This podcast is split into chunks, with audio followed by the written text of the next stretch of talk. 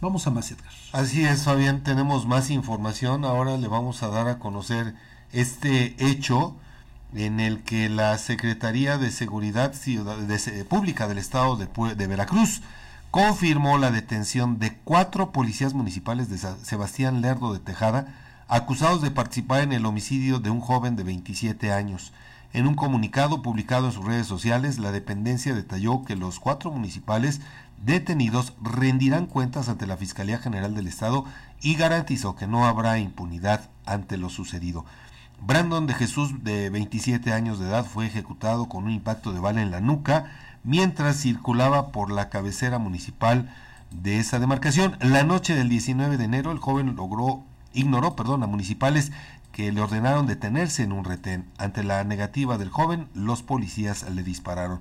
Posterior a este hecho, pobladores del municipio de Lerdo de Tejada trataron de linchar los elementos de la policía municipal, incendiaron el palacio municipal y algunas patrullas quedaron calcinadas mientras perdón, exigían justicia por Brandon.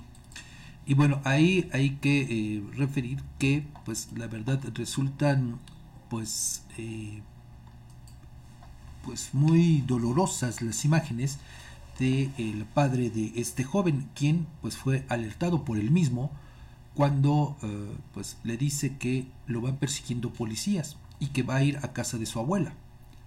Entonces, pues sí, a fin de cuentas llega este joven con el vehículo se estaciona ahí afuera de la casa de, su familiar, deja el vehículo en neutro y a unos pasos de, que llegara el padre de familia, el padre de este joven, pues es cuando se da la agresión por parte de los policías. Le disparan, eh, uno de estos, de las balas, le parte la yugular y entonces pues viene todo esto que ocurrió, que le estamos platicando. Pero bueno, aquí la gran pregunta es, ¿por qué? También digo, sin justificar a los policías, ¿por qué este joven no se detuvo en el retén?